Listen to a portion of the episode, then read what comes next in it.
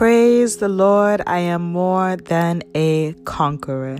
The same is your birthright in Christ Jesus. Congratulations, amen and amen.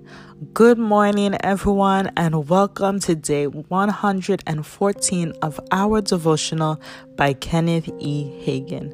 The title of this morning's devotional is called Limiting God, and our scripture reference reads, Yeah, they turned back and tempted God and limited the Holy One of Israel. Psalms chapter 78, verses 41.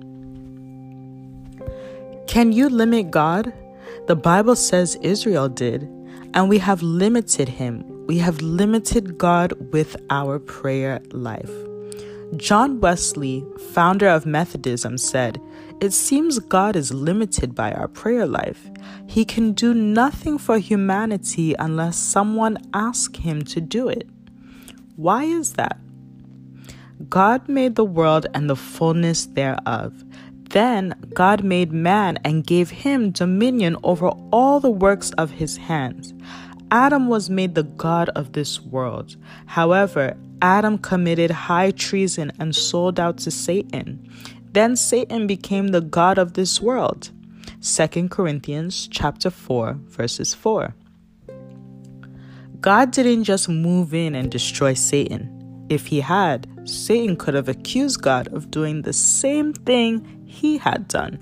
But God devised a plan of salvation, and he sent his Son, whom Satan could not and did not touch, to consummate that plan.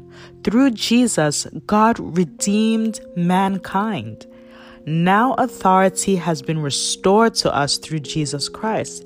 And when we ask God, then He can and He will move. That is why it seems He can do nothing unless someone asks Him to do it.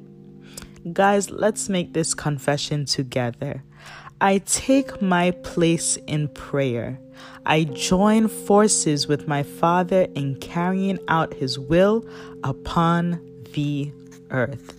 And as you have said it, so shall it be in Jesus' mighty name. Amen.